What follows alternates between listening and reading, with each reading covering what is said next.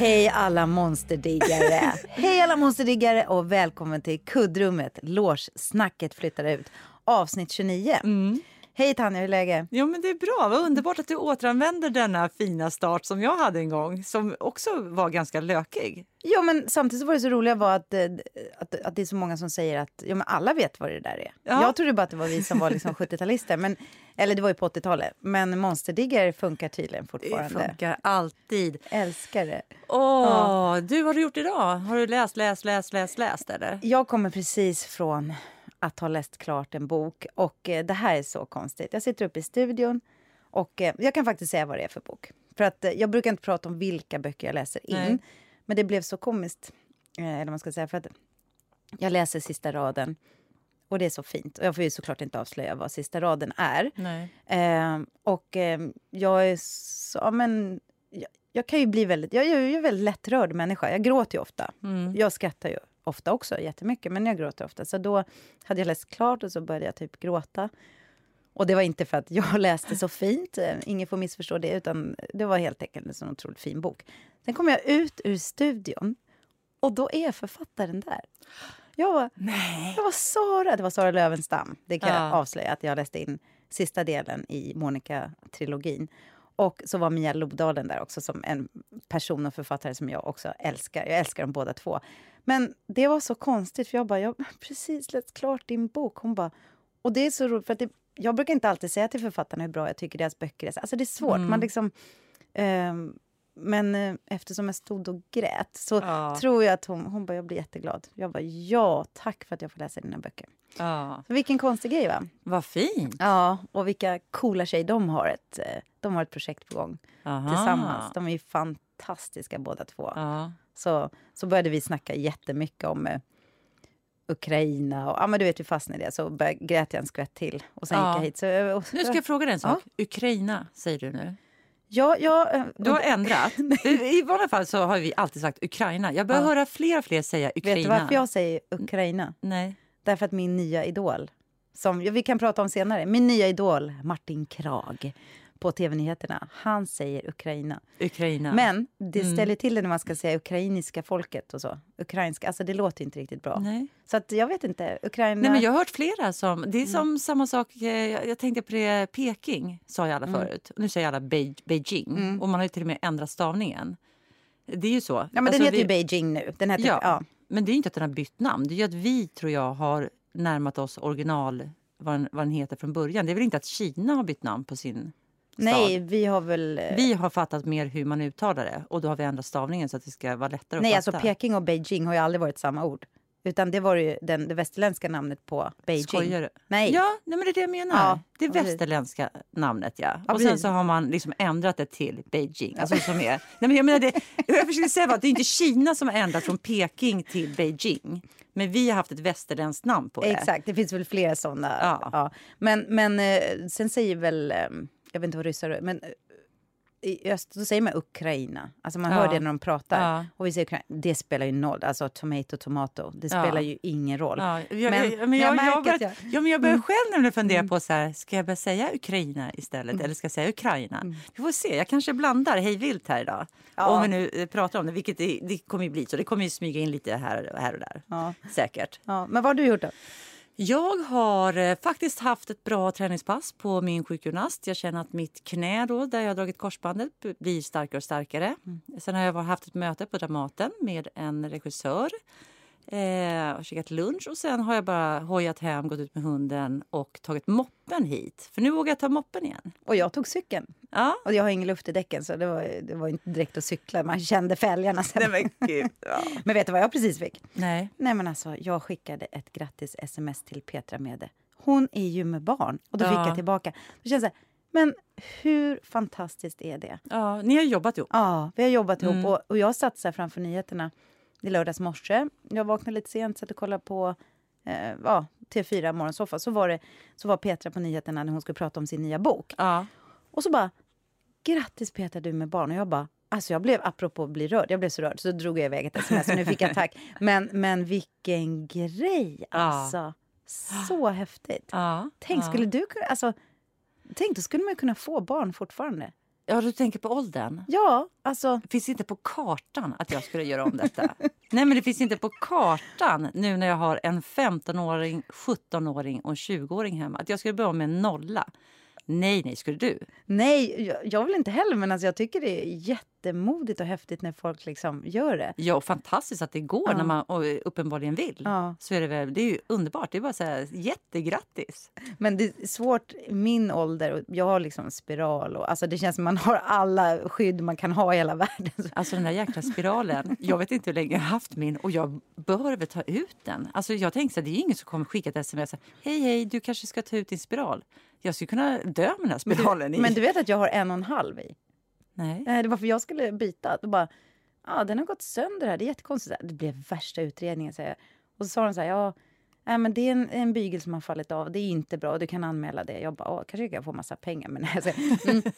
Och så sa de så här, de bara, ja, ehm, vi, ja, de förklarade att det är jättesvårt att få ut den. Utan Då Ja. måste vi vänta och så måste vi göra så här röntgen och så måste vi... Jag bara... Och då sa de så här, men antagligen så har den bara åkt ut. Det är antagligen ingen fara alltså med den här bygeln. Så jag bara, då tänkte jag så här, jag ska Jaha, inte... för de fick ut liksom, de såg, det Den var hade så gått de sönder. såg det, att när Mm. de tog ut den så saknades Så en den bygel. kan ju ligga kvar, en Jaha, del men de i mig. vet inte Nej, och då än. kände jag så här, nej men vet du vad, då får det vara. För att en sak är om man vill ha fler barn, då kanske det Ja. kan ställa till det. Ja. Då sa jag bara så här, äh, tryck upp en till.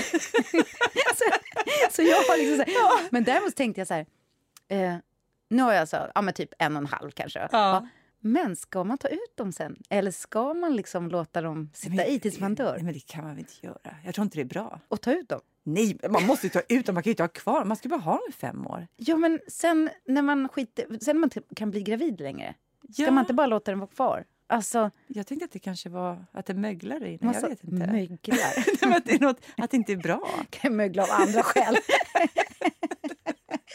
jag kommer Nej, hörru, nu, nu släpper vi spiralerna och så drar vi igång det här jäkla programmet på riktigt. Nu är, det är måndag och vi har ledig dag. Ja. Och det, solen skiner, jag har köpt nya pollentabletter. Ja, det- ja. Alltså, nu poddelipoddar vi. Nu poddar vi, pöd.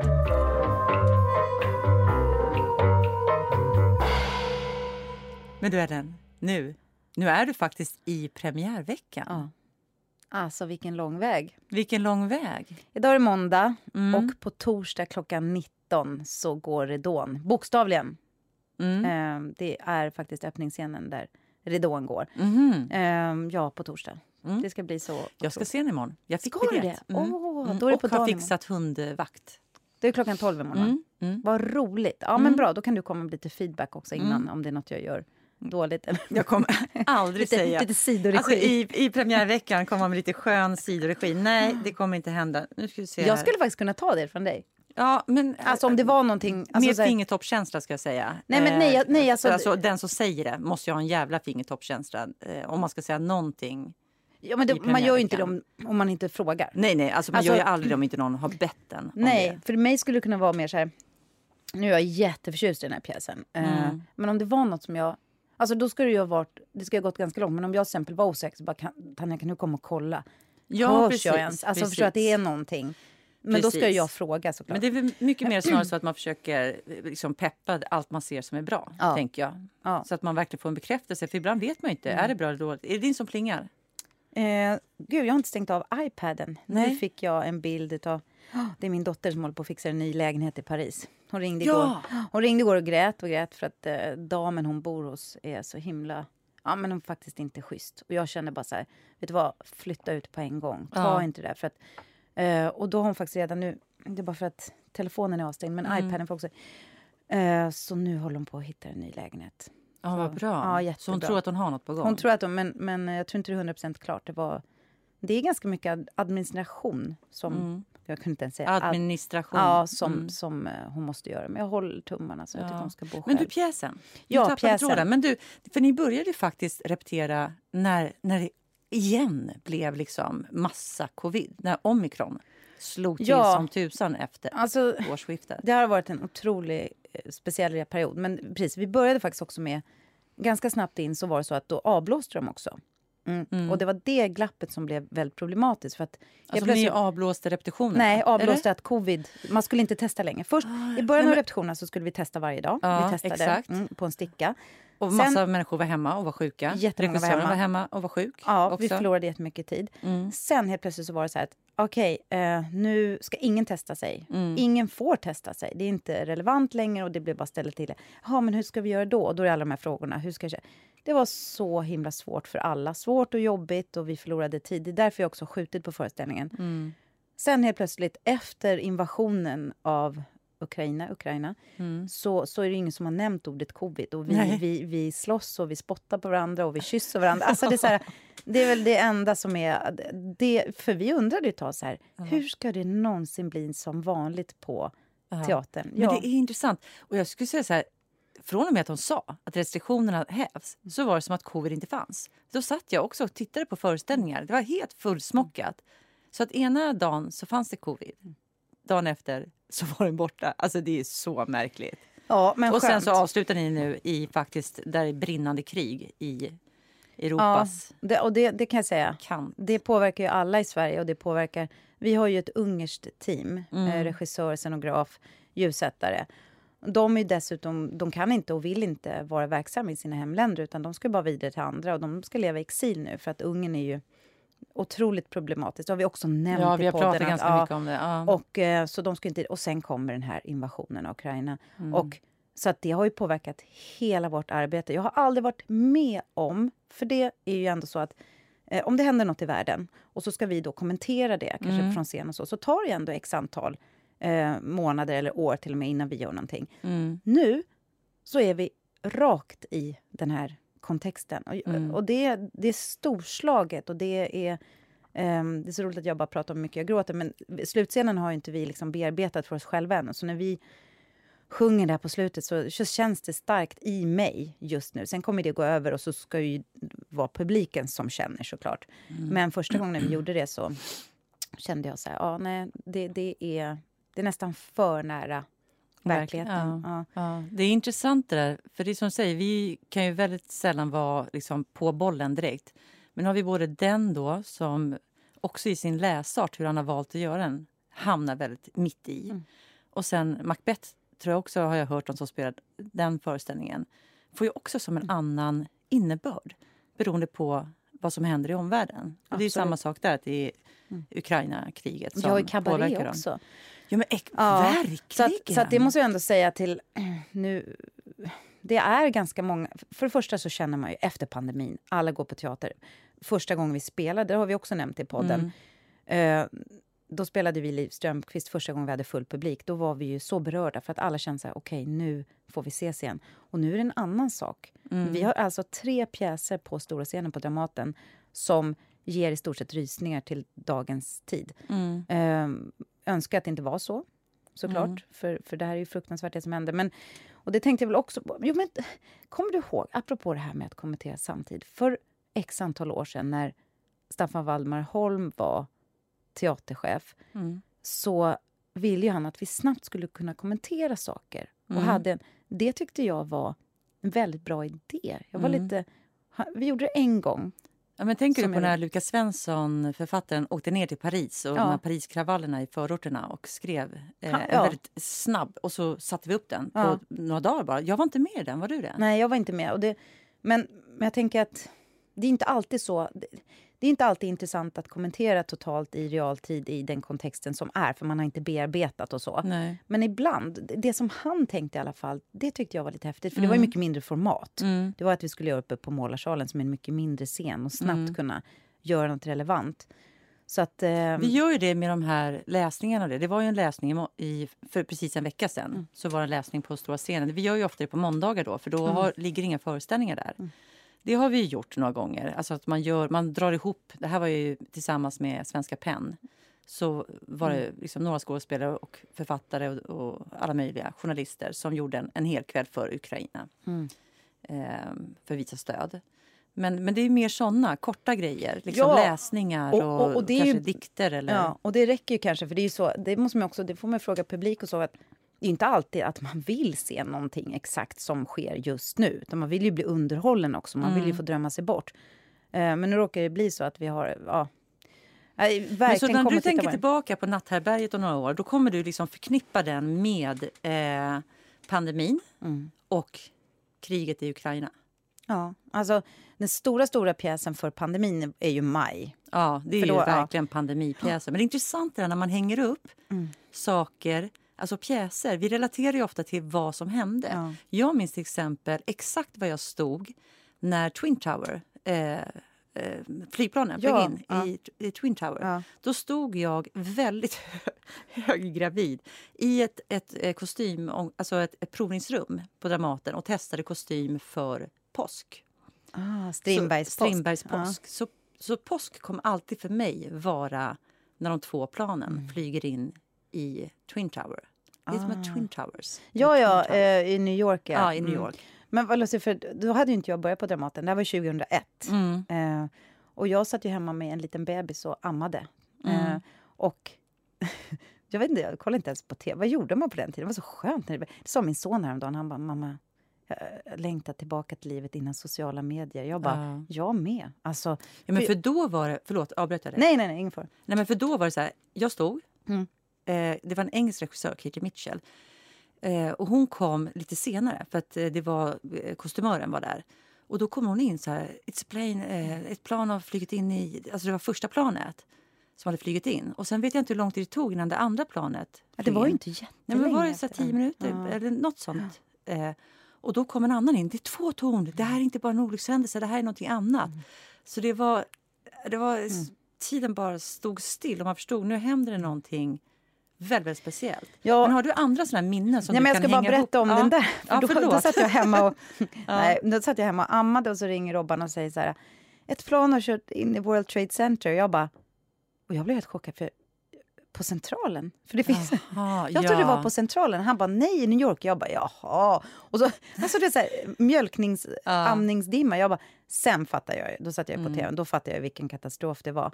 Ehm, så att min första reaktion var vad skönt, inte i Sverige. Och den reaktionen känns ju inte så jättefräsch. Men det var min amningspsykos Ja. första reaktion. Ja. Nej, men däremot tänker jag på... ehm, du nämnde Macbeth. Mm. Eh, när vi... och Det här är också intressant, för det är så mycket man, man kan prata om Ukraina. Man kan säga, men, men just det, vi har ju ändå gjort ganska många pjäser som handlar om krig. Alltså vi, Mm. vi, vi har ju lärt känna... Världsdramatiken är full av Full eh, sådana pjäser. ja. Om man tittar på klassikerna. Verkligen. Det är också på så sätt vi har lärt känna ibland. Hur är det? Vi har gått i de skorna, inte på riktigt, men vi kanske har spelat såna roller. Mm. Men, men apropå Macbeth, den spelade vi på Maxim. Maxim kan vi också prata om Mm. senare. Mm. Ehm, och då var det så att den kväll, eller den, när Trump skulle bli vald, eller vi trodde ju inte att Trump skulle bli vald, Mm. apropå jag menar, desinformation eller vad det nu Jag hade inte fattat hur, Nej. hur dåligt Hillary låg till. Och jag, jag gick och la mig den kvällen och tänkte att eh, Hillary vinner och att han var obehaglig. Somnar, vaknar mitt i natten, det blänkar till. Trump leder eller vinner eller vad det stod. Jag bara Mm. vände på telefonen och liksom ignorerade. Sen på den morgonen vaknade jag upp, satte mig och grät i soffan för det var så sk- omskakande Mm, att han mm. vann. Och sen skulle vi spela Macbeth på kvällen eh, på Maximteatern. Micke Persbrandt spelar Macbeth. Och den kvällen, då satt jag också... Vi satt uppe på en hylla. Alltså, scenografin var att jag satt på scenen mycket, även om jag inte var i spel. Och det var för läskigt. Det var Mm. som, om, som om den pjäsen bara ställdes upp. Och jag bara, det här är en despot, det här är en maktmänniska. Och det var, det var så obehagligt. Så att, eh, vad gjorde, kommer du ihåg vad du gjorde när, när Trump vann till exempel? Nej, men alltså, jag tror att vi, vi har pratat om det förut någon gång och det, vi har lite olika minnesbilder. För jag minns det som att jag vaknade upp till den här enorma snömängden. Eh, och eh, inga bussar gick, det var liksom, inga tåg gick. Mm. Och jag var på, jag skulle hämta barnen på skolan och då hade det blivit så mycket tyngd på de här grenarna klockan fyra. För det bara snöa, snöa, snöa. Så att en gren brister. Alltså nu pratar inte jag om en liten gren, jag pratar om ett träd, ett halvt träd som går av i princip och faller ner på fem ungar. Och jag tänker, en unge är död där under. Det finns inte en chans att de har överlevt, de var ju små. Men eh, alla överlevde, en var lite mer skadad. Eh, ambulansen kom inte fram. Jag var där jättelänge och sen kom det lärare och sen kom det deras sjuksyster. Och, och sen så skulle jag försöka ta mig till teatern och kunde inte komma fram. Det gick ju inga liksom, bussar. Så jag cyklar som en idiot egentligen. Jag hade bara kunnat sagt jag kommer inte komma fram. Därför jag kämpar mig fram i den här jävla snöstormen och kommer fram och ska spela Medea om jag minns rätt.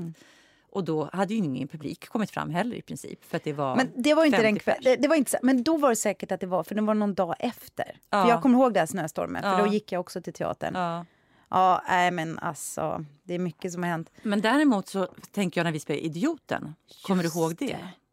Nej men det var ju, just det, då ska vi berätta för lyssnarna. Du, Mm. du och jag var med i samma pjäs, Idioten, Mm. Dostojevskij, stora scenen, regi Mattias Andersson. Mm. Eh, och då var det ett terrordåd i Paris. Ja, På, flera terrordåden. Det var sex stycken dåd. men det var framförallt där på, eh, vad heter den Alltså jag skulle säga så här, Bataclan var ju Ja. det som berörde oss. Men Ja. det var ju tre stycken ex- explosioner på Stade de France. Ja. Det börjar ju där.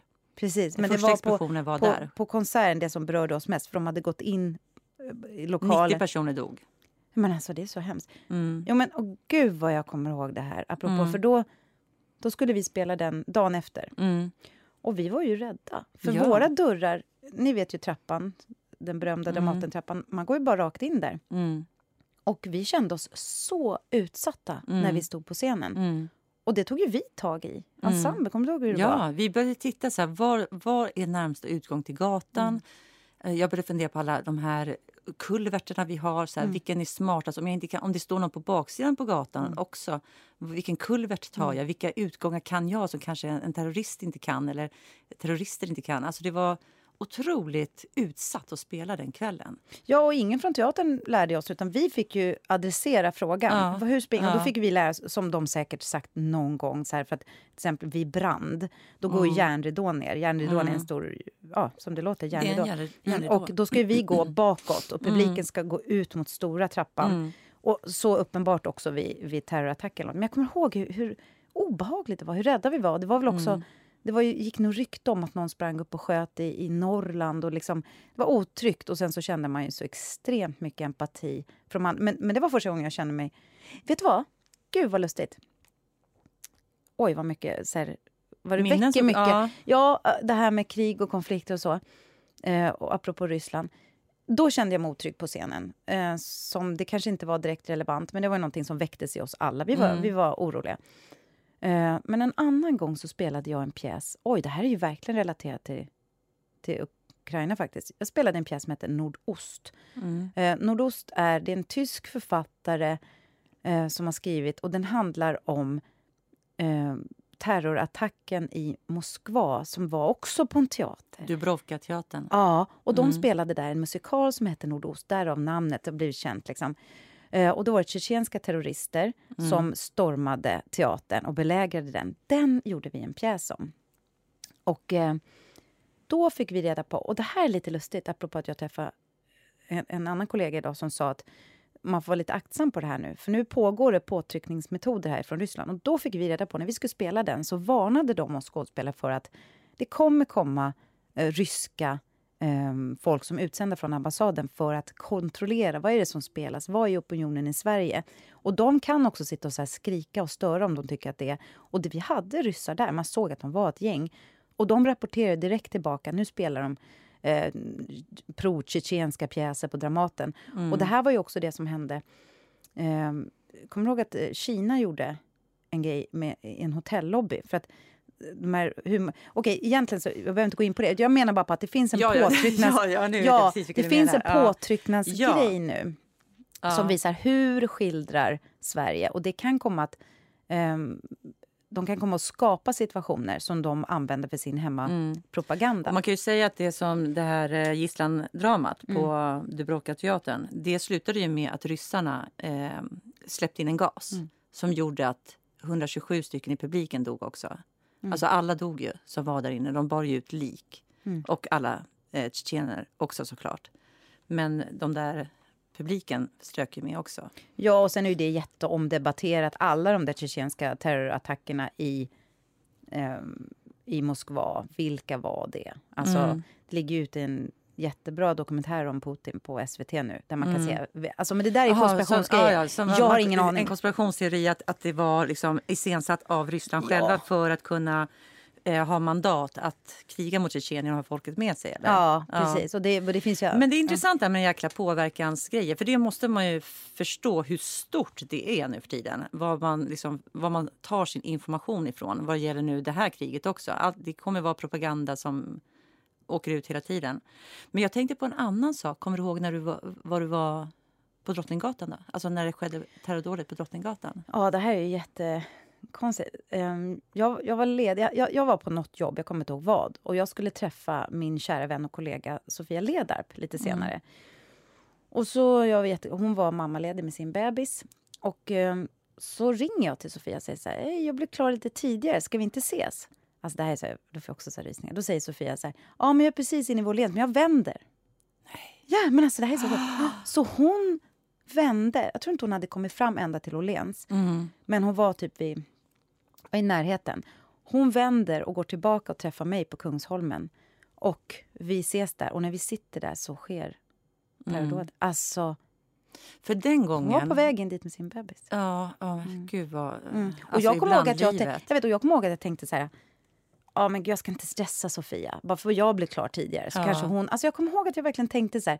Och så bara, äh, men du vet ju hur jag är ja. också. Jag, ja, men du vet jag, ju. Nej, men jag är ju en sån här jobbig jävel som alltid, jag bara Sofia. Ja. Men herregud. Och då satt vi där och liksom, ja då var det läskigt. Ja, men jag ska säga en kortis. Alltså, mm. Den gången då var det faktiskt så att eh, jag satt hemma i vardagsrummet så började det här hända. Och, så, och då var det precis att det var svårt att få information. Sen så efter ett tag så började liksom, eh, SVT direktsända såklart. Alla kanaler direktsände väl därifrån. Och då, då var mina barn så fruktansvärt rädda. Mm. Så de var så här, mamma du får inte åka till jobbet, du får inte åka till jobbet. Eh, och, och, jag var först så här, ja, men jag måste åka till jobbet. Men sen började jag ringa eh, Dramaten och bara, men vad gör vi? Ska vi spela verkligen? Alltså vad, vad händer? Sen tog Dramaten beslut att vi skulle inte spela för hela mm. stan var ju avstängd. Alltså, ja, ingen stängde, kom ju någon ingen, vart. Ingen kom ju någon vart. Nej. Men det är intressant det där när man Ja, men hur, hur mycket man förknippar olika teaterföreställningar med olika dels privata saker i livet mm. men också så saker som händer i världen. Mm. Det är som att man hänger upp dem på dem. Liksom. Det är så vi minns det.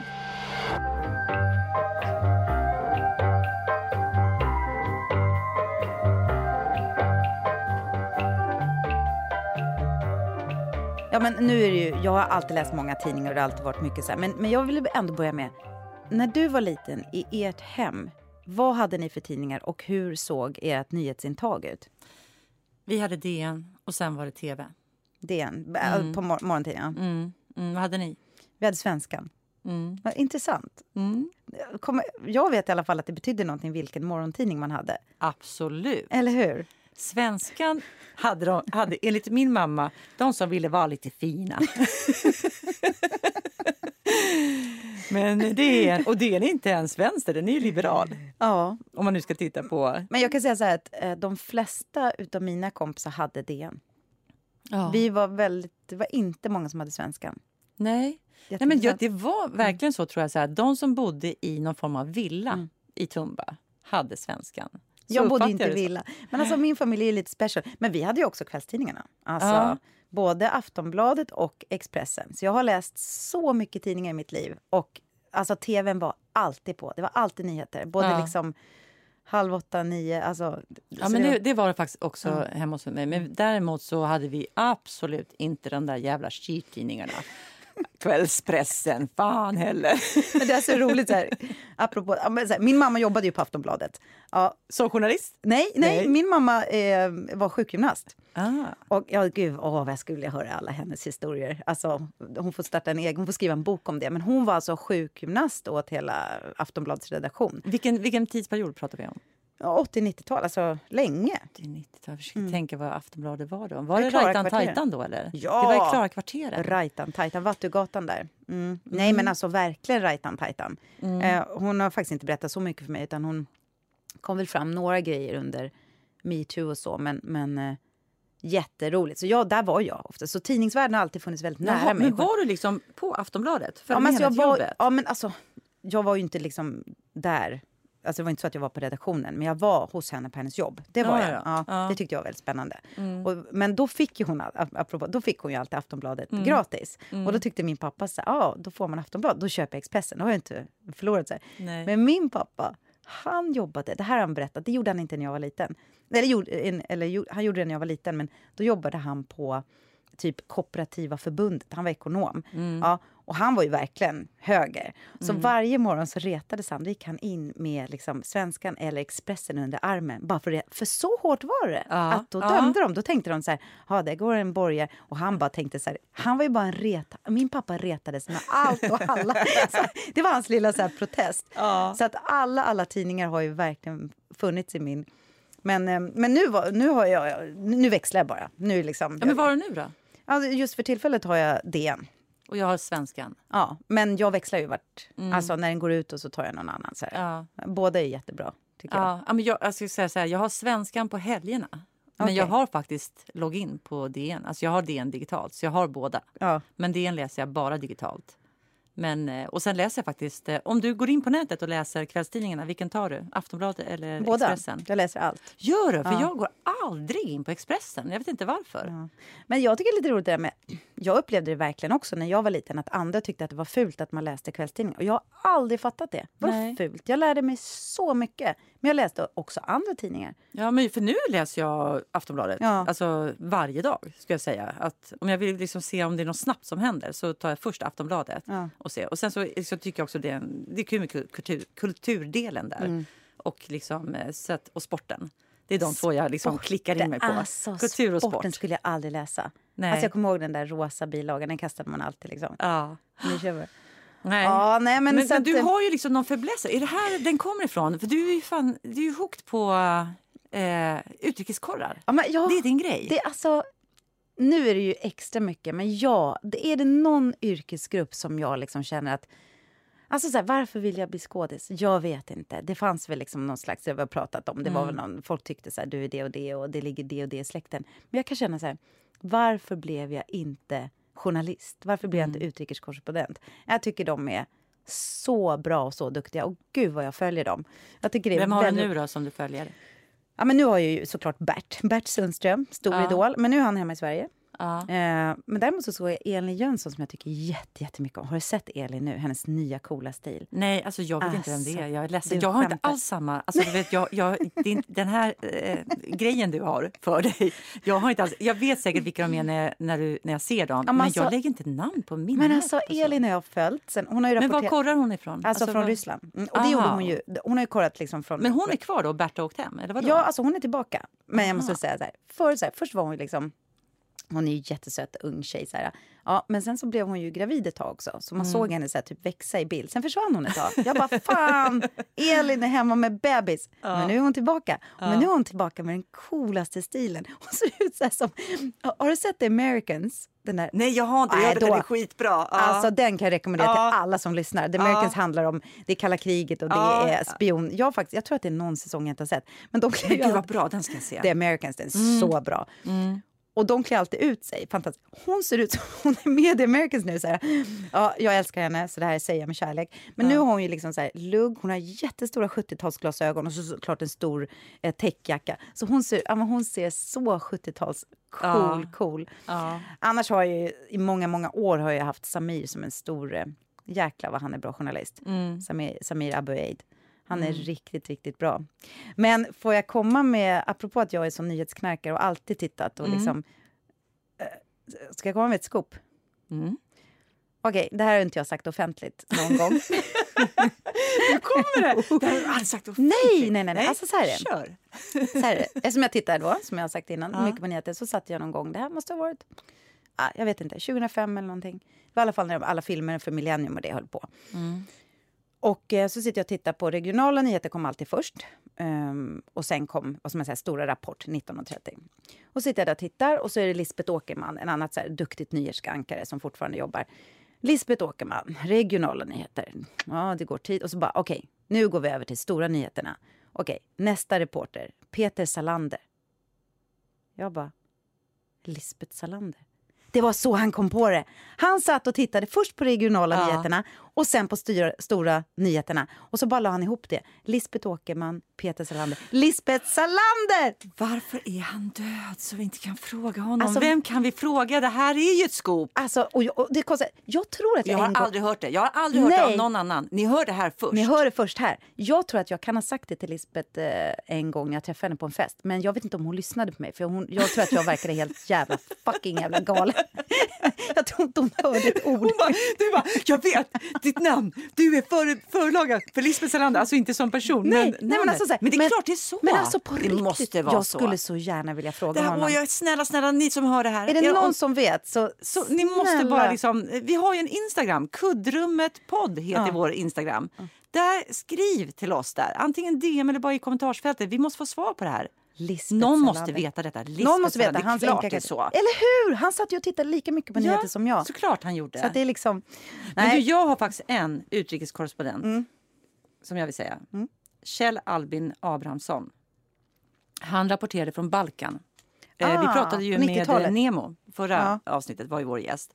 Och pratade ju lite om det inbördeskriget i forna Jugoslavien. Och han har skrivit en, eh, Kjell, Kjell Albin Abrahamsson Mm. har skrivit en bok som heter Balkan betyder berg som är svinbra. Jag träffade honom på tal om pjäser om krig. Så gjorde vi en pjäs som heter Kvinnan som slagfält uppe på Målarsalen. Jag och Eva Röse, Tomne regisserade. Jag såg den. Ja, en rumän som har skrivit pjäsen. Så att han hade ingen liksom... Han hade inte valt någon sida. Det var inget, som, inget folk som utmålades som den ena förövaren eller den andra. Utan vad den fokuserade på var ju någonting som man egentligen alltid har vetat men aldrig riktigt lyft fram. Hur man använder våldtäkt som ett vapen. Det, var den, det är därför den heter Kvinnan som slagfält.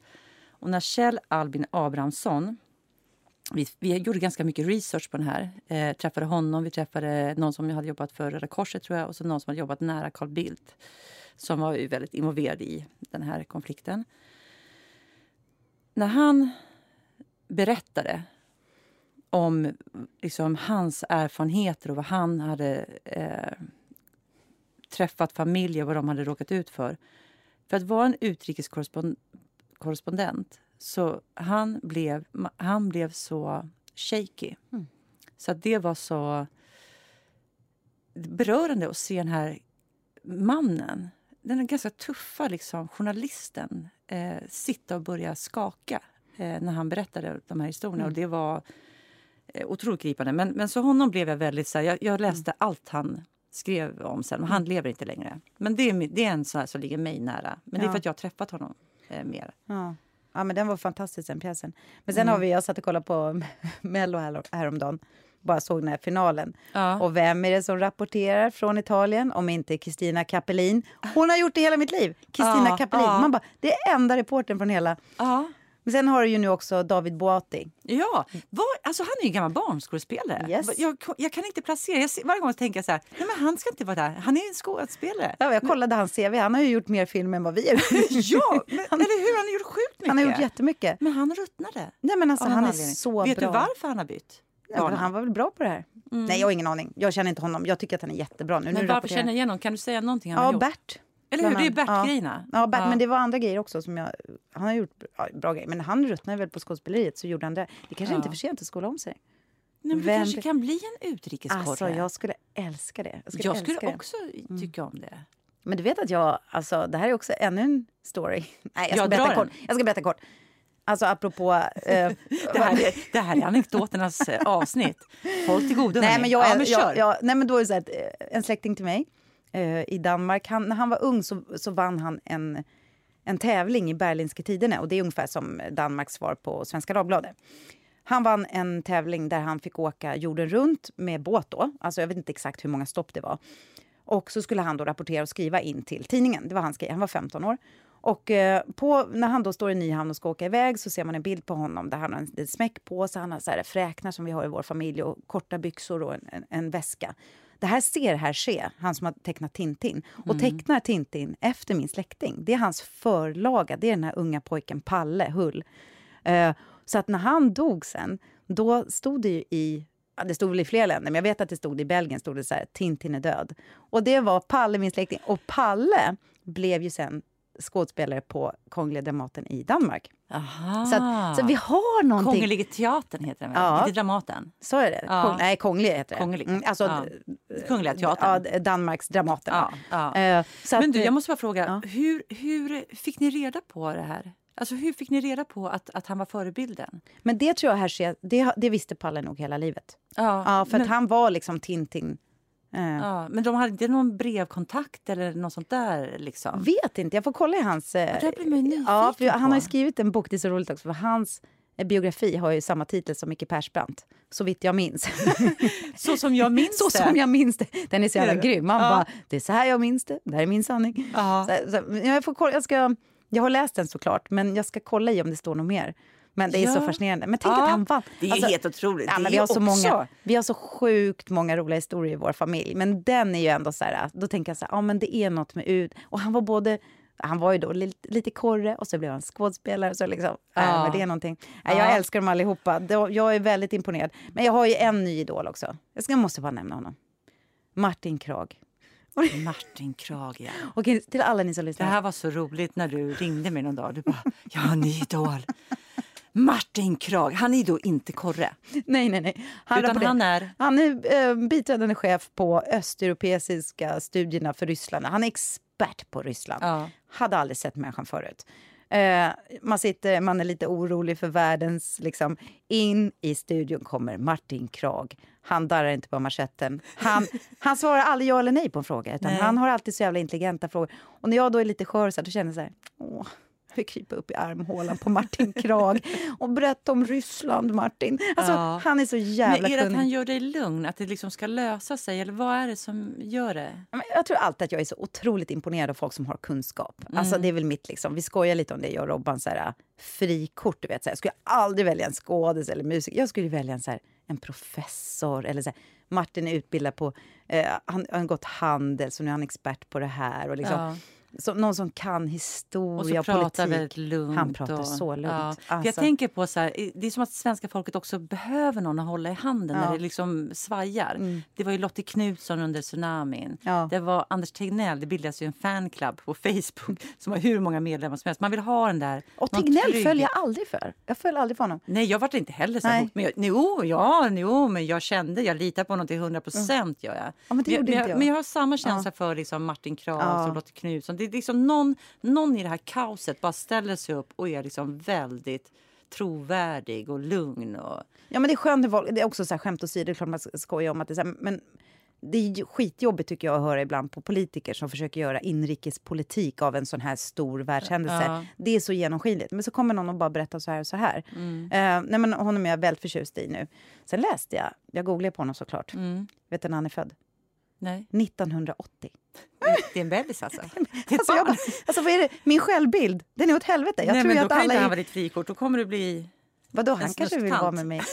Nej, åtta år. Jag Ja, det är bara åtta år. Jag trodde Det är bara åtta att det var 18. Nej, det är åtta år, schysst belysning, du vet så här, jag drar... Alltså, Men han fick väl sen en jävla skopa i Aftonbladet, vill jag Ja. minnas. det visste inte jag.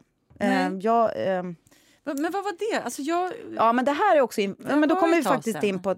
Då kommer vi faktiskt in på det ämnet som, som egentligen just nu, det är desinformation. Det Mm. är ganska allvarligt och det är svårt. Det är svårt för oss alla att orientera sig. Men han var i en beef, eh, ja det låter lite förminskande att säga beef, men han kritiserade Aftonbladets kulturredaktion hårt för några år sedan. Därför att de reproducerade eh, information, journalistik som kom ifrån eh, Kremlen. Alltså det kom från, från Ryssland.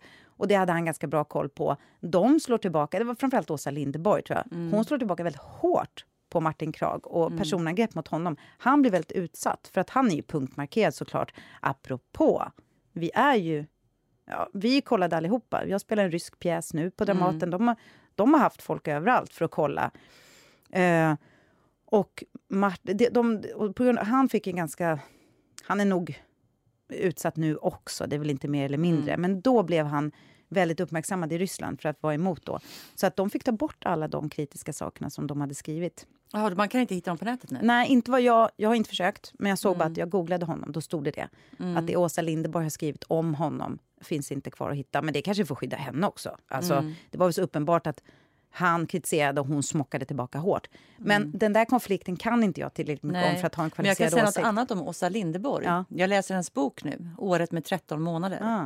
Och det är intressant faktiskt. Eh, Jag kan säga så här, jag har inte en bra ingång Mm. på Åsa Linderborg. Och det har inte faktiskt att göra med Benny Fredriksson. Det har att göra med mig äger ingen. Mm. Som jag spelade mamman, hennes mamma Tanja. Hon som skrev boken Tanja. Hon skrev, bok, Mm. hon skrev boken. Jag spelar hennes mamma. Mamman heter Mm. Tanja också. Jag känner mig ju jättenära hennes berättelse. Mm. Det var eh, Kjell-Åke Andersson, Andersson som regisserade och Micke gjorde pappan. Persbrandt. Persbrandt. Oh, förlåt. Oh, Gud, jag- jag- Vi sitter ju i sig logen, men det ja, är ändå... Jag vet, det är klart att vi måste säga så. Det, det, det har blivit så fånigt. Men det som hände, som jag ska säga, jag försöker ta det här snabbt nu.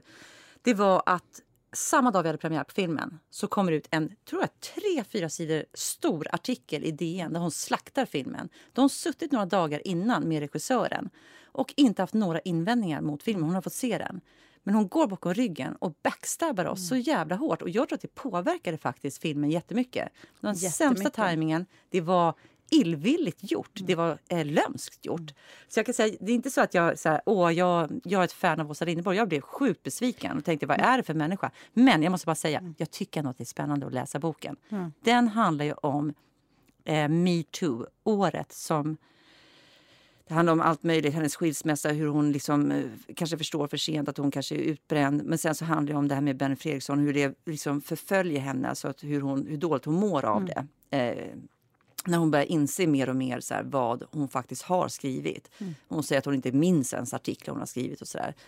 Men på tal om Aftonbladet, nu har vi liksom varit där Ja, men apropå en här. annan sak då, Mm. för, eh, då är det ju jätteintressant. Och jag såg ju 485 dagar. Mm. Nu pratar vi återigen två journalister, så det hänger Just verkligen det ihop. också en bok. Martin Schibbye och Ja. Johan Persson. Mm. Eh, de, de var ju två journalister som blev fängslade i Etiopien.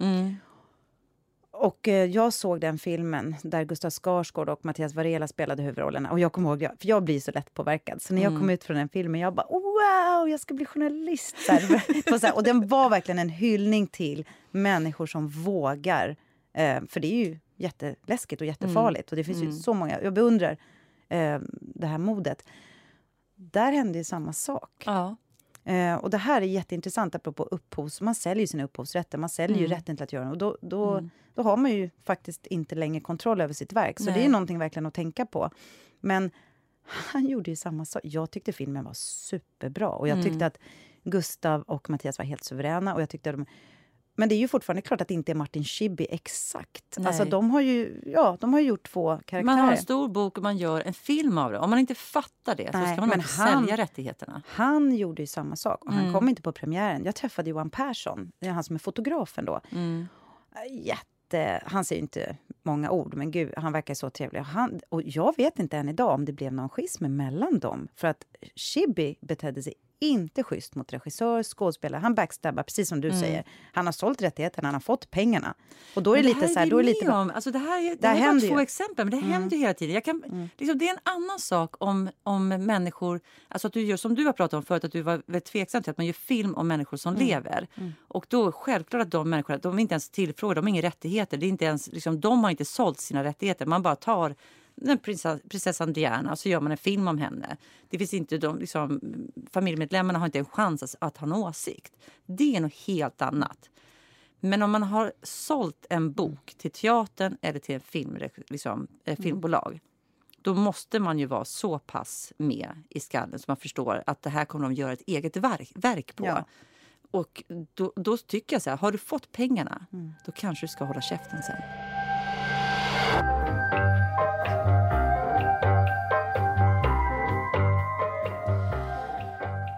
Ellen. Jag måste faktiskt säga grattis. Ja, ja. Grattis! Vi har ändå pratat om att vi provfilmar ibland. Mm. Jag berättade om min sköna provfilmning som jag där stod i en, en eh, dunge, helt svettig och bland kanyler och skit.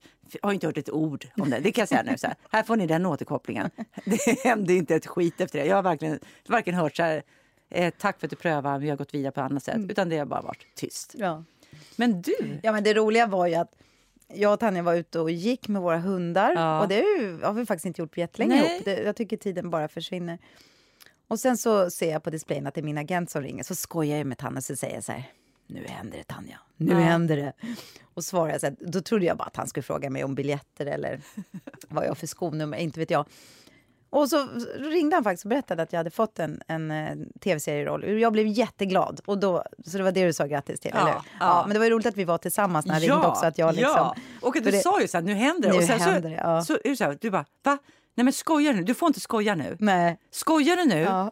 Nej men jag blir jätteglad. Nej men du skojar inte va? Alltså flera gånger kommer du tillbaka så här, det, det är inget skoj. Nej. För du Nej. kände ju faktiskt att du hade gjort en bra provfilmning. Ja, men sen så var du ändå tveksam. Så här. Ja, men det var för att du det hörde ingenting. Det tog så Nej. lång tid. Och det är ovanligt. Ja, det är ovanligt. Jag vet inte. För det, de brukar vara snabba när de väl vill ha en. Ja. Så brukar man få en callback eller någonting. Ja. Men du blev så här, Gud, jag blir så upphetsad så jag sluddrar. Du behövde inte ens gå tillbaka och göra en till provfilmning. Nej. Men jag kan inte prata. Provfilmning. Du fick det på en provfilmning. Ja. Det är inte heller så vanligt. Nej, men det ska bli väldigt kul faktiskt. Nu är det en sån superrolig vår liksom med både spela vad jag tror kommer bli en jättebra pjäs, film och mm. läsa böcker. Det kommer bli jättekul. Mm. Men, men jag har gjort, haft, alltså, förra veckan så skulle jag göra en sån här self-tape. Mm. Det kan vi också prata en del om. Och det, jag tror att alla ni som lyssnar vet vad det är, för det är så uttjatat. Alla skådespelare mm. håller alltid på att prata om sina self-tapes. Så det är när mm. man är tvungen att skicka in en liten eh, provfilmning av sig själv som en mm. första gallring. Och eh, då skulle jag göra det här.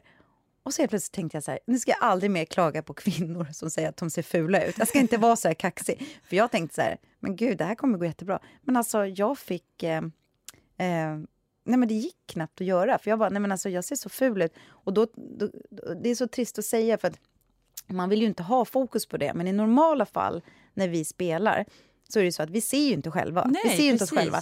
Utan det här är verkligen, och där vill jag verkligen förstå i alla de här både män och kvinnor som försöker ta sig till Hollywood. De är mm. tvungna att titta på skiten själv. Mm. Jag har inte mm. gjort så många self Men då så tvingade jag ner Robban i tvättstugan. Jag bara, fan ska vi vara?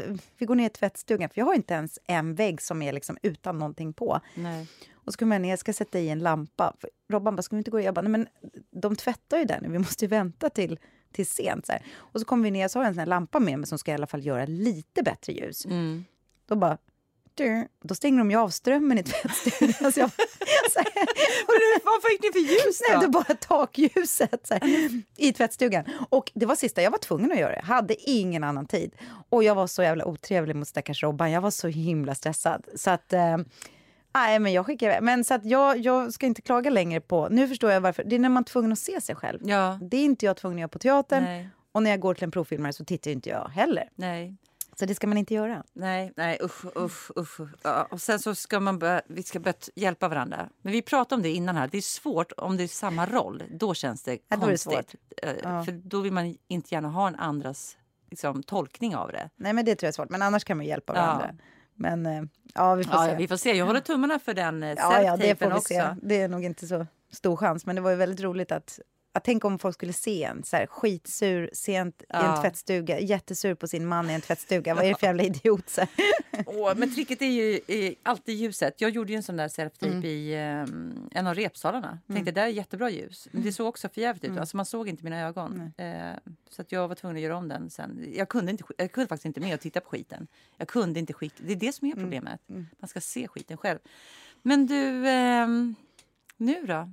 Vad, vad, alltså du, du är bara inne i premiärbubblan. Har du något annat framför dig? Nej, men, ja, jag ska ju ner till Göteborg och filma. Men jag ska ju framförallt, det som jag ser jättemycket fram emot, på lördag ska jag åka ner till Paris. Är det redan på lördag? Ja. Så jag drar, premiär torsdag, fredag är ledig, lördag drar jag. Och kommer hem?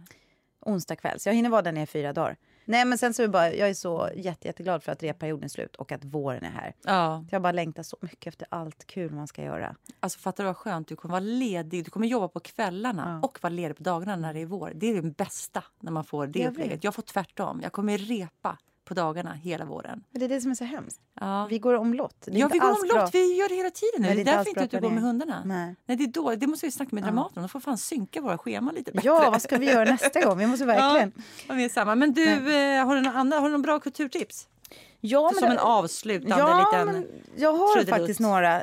Jag skulle faktiskt vilja rekommendera eh, det på Sveriges Radio. Så är det en hel serie som handlar om eh, Palme utredningen, Palmemordet. Mm. Och det är Lovisa Lam som har gjort den. Eh, och den är liksom aktuell, kan man tycka, så inte det här är genomtröskat så, men det som är intressant är att det är ju de här inspelningarna som Hans Holmér har gjort med... Nu hade inte jag förberett det här riktigt, Mm. men Elisabeth Åström, hon heter, journalisten. Det är alltså dialog mellan dem som nu har släppts. Den, li- den heter... Ja, men Palm. Sök på Sveriges Radio om Palmemordet, Lovisa Lam. Riktigt, riktigt bra. Och det är ju chockerande att höra hur den utredningen och, har gått till. Det, men det tycker jag är värt. Så det är ett riktigt Jag bra har tips. en annan poddgrej som jag vet att du också hört. Sorry, allt gick åt helvete. Den har jag precis lyssnat klart sista avsnittet idag. Mm. Det är ju Ola. Ola Rapace och Fredrik Söderholm. Tack. Alltså, Jag känner att jag börjar bli trött i huvudet. Alla namn bara försvinner. Och Det handlar ju om att de försöker förstå sig själva och fungera bättre som människor och går tillbaka i tiden eh, för att försöka liksom, möta eh, sina föräldrar ganska mycket i vad som hände och varför, och försöka förstå varför de har haft en liksom, turbulent och jobbig eh, tid i livet. Ja, den- Eller, liksom, den är ju- en, en livsresa som har varit ganska stökig. Ja, den är ju en av Sveriges mest lyssnade poddar. Det är 12 Ja. avsnitt. Um, alltså, den är ju ruggig. Alltså, den är Mm. fantastisk. Och den är ruggig, och den är läskig, och den är sorglig, och den är upprörande. Det är ju faktiskt helt otroligt vad en podd kan... Att folk öppnar upp sig på det sättet. Ja. Men vet du vad som är grejen med den podden? Varför jag tror att den har blivit så bra? Det är ju att de har ju gjort den som mer som en radiodokumentär Mm. i förväg. De, det är inte så att de kommer och så sänder de det. Utan Nej. de har ju gjort klart den och sen klippt ihop och producerat det. Så det är väldigt välproducerat. Mm. Inte som den här jävla skitpodden som Nej, nej, nej. Det här sätter man slår på micken och... slår på micken och... Eh, ja men vad härligt. Men jag har en till tv-serie som jag skulle kunna Ja. rekommendera. Som, den är inte heller helt ny, men eh, jag har sett den nu. Och Det är The Kominsky Method på Netflix. Mm. Och ni som gillar teater, vilket jag antar att väldigt många av er som lyssnar gör. eh, Det är Michael Douglas som spelar huvudrollen och det handlar om en man som har en eh, teaterstudio, eller en teaterskola i Los Angeles. Den är riktigt, riktigt under- underhållande och rolig. Sen är det inte säkert att den håller alla tre säsongerna, men börja titta på den. Jag Ja, det är tre säsonger. Ja, men Då ska jag också gå vidare på det här med... Liksom, eh, jag tar ett steg till. Verklighetsflykt. The Gilded Age på HBO Max, tror jag det- den är på. Eh, och Det är ett kostymdrama. Det är typ som så här Dorton Abbey. Säg rätt. Dorton Abbey. Downton Abbey. Ja, men den, den heter inte Downtown, utan den heter Dorton. Dorton Abbey. Ja, Dorton Abbey. Ja. Eh, så det är precis det här liksom hierarkin. Eh, det är både tjänstefolket och eh, de liksom, i den översta klassen. Och sen är det då den liksom gamla klassen som anser att de är de riktiga liksom New York-borna. Och sen är det uppkomlingarna, de med pengar.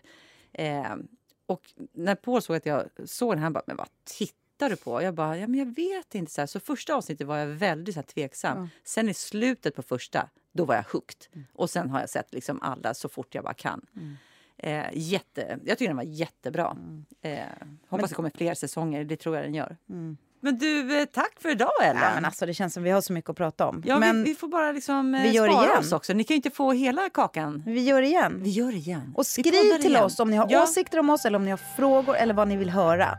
Så, ja, det så var länge sedan oss. eh, Ja. som vi tog eh, in faktiskt. Att, ge oss gärna någon så här, ett, ett uppslag om det är någonting speciellt ni är nyfikna Ja, på. ja, ja. Och sprid.